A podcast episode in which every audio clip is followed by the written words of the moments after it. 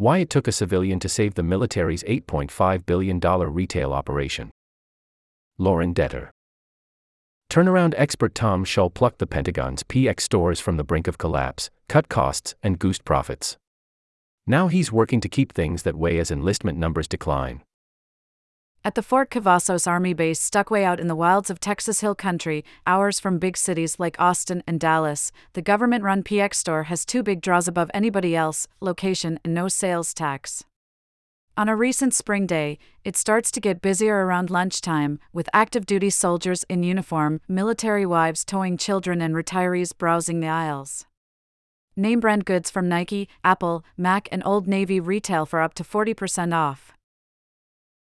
They like the prices, said Maria Barrios Borges, the store manager.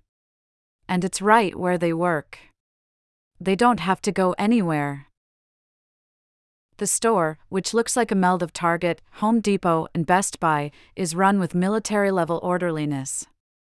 Employees, the majority of whom come from military families, keep shelves neatly stocked, aisles clear, and floors gleaming under good lighting.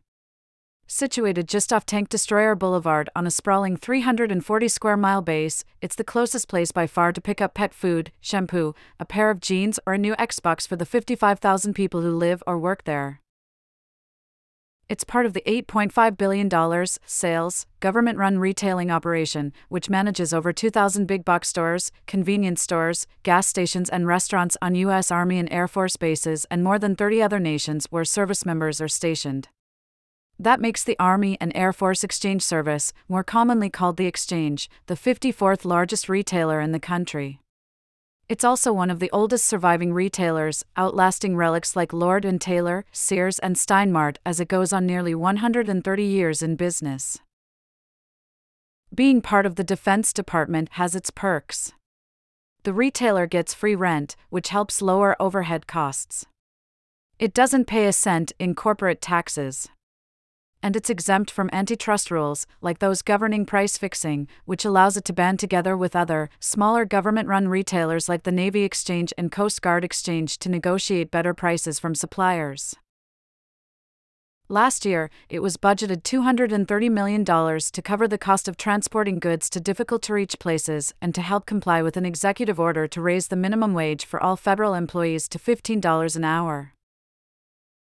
Combine that with little debt and healthy cash flow, and it's enough to earn unusually high marks from the credit companies who scrutinize a company's likelihood of repaying loans. In fact, the only retailers with higher credit ratings are Walmart and Amazon, behemoths with more than 60 times the scale. The chance of a government bailout, if it were ever needed, doesn't hurt there is a very high likelihood of extraordinary government support during stress periods, given its essential role in supporting military personnel, Ilwood Ahman, and S&P Global Analyst, wrote in a recent credit opinion.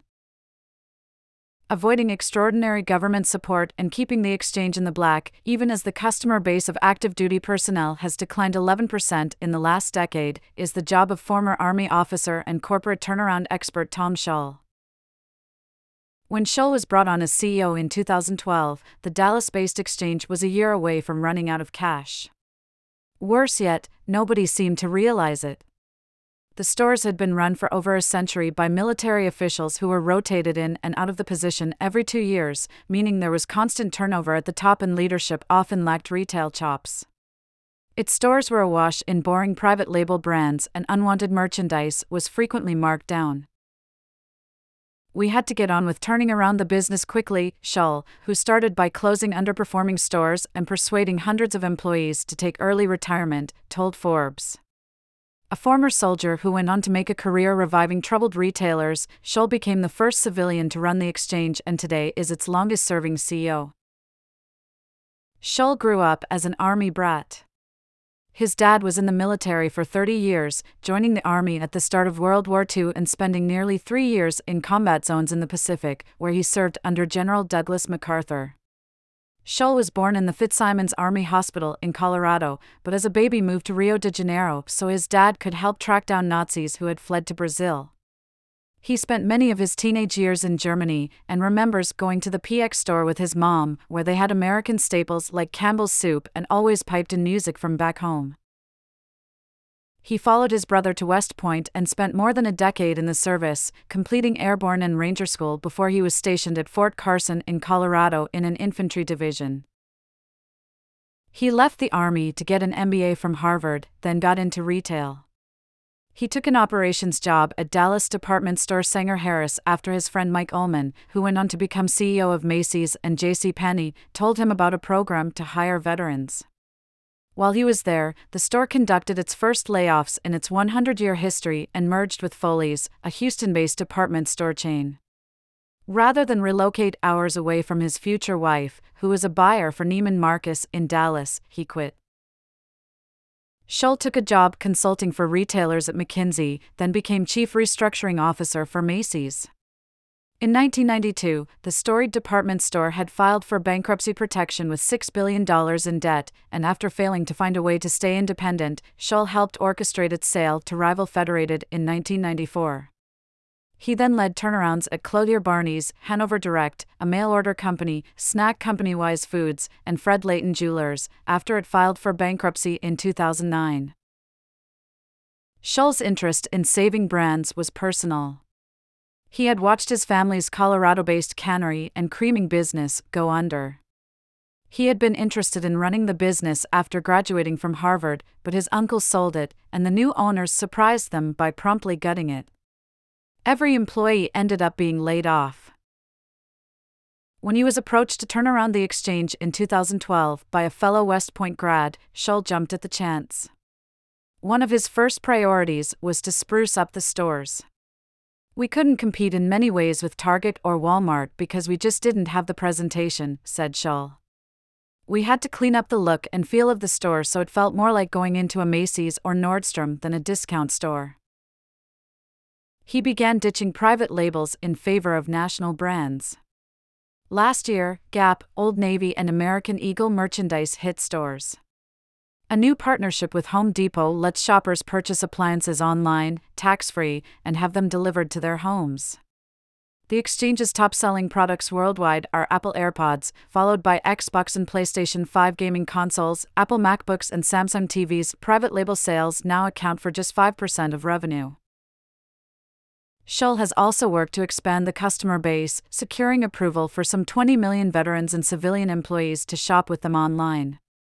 It's partly an effort to grow sales as enlistment declines. Just 1% of the U.S. population currently serves in the military. More people have also opted to live off base, meaning the exchange has to fight harder to win business from those shoppers. We want people to think of us as they are driving to base and passing Walmart, Target, and Best Buy, said Scott Bonner, a regional vice president who oversees stores in the central U.S. Revenue has fallen 17% since Shull started, a function of the dwindling customer base and steep competition from Amazon and big box stores so his bigger focus has been wringing every cent of profit he can from sales, with margins projected to be 4.5% this year, compared with Walmart, 4.9%, and Target, 6%. None of it goes toward typical shareholder friendly initiatives, like dividends or buybacks. Last year, 60% of its $356 million in profits was funneled to programs that help improve the quality of life on military bases. At Fort Cavazos, that money is helping to improve three playgrounds, a youth center, a golf driving range, and the bowling alley, plus put Wi Fi in common spaces. The facility is planning to build 10 new cabins along the lake where families can staycation. The exchange is also called upon to shuttle food, water, fuel, and other basic necessities during times of emergency. After Superstorm Sandy, it set up stores out of mobile trailers to support first responders from FEMA and the National Guard. When Afghan allies and their families began arriving in the U.S. in 2021, it quickly set up temporary stores stocked with snacks, drinks, hygiene products, and clothing to help meet immediate needs while the newcomers acclimated. That type of all in response is why the retail operation isn't run by a private contractor. Their number one, number two, and number three consideration is shareholder value, and they are constantly getting pressured about it, said Shull. Our only obligation is to serve those in uniform and their families. The exchange reinvests the remaining 40% of its profits back into the retailing business. Many locations have undergone multi million dollar remodels in recent years. Stores began offering curbside pickup during the pandemic, in step with larger retailers like Walmart and Target. It's rolling out 1,100 self checkout kiosks in the next year and has invested in price monitoring software to keep tabs on what other retailers are charging, with electronic price tags so it can quickly update prices. People ask, why are they spending money on remodeling? Well, because we want the experience to be good when people come into the store, said Shull.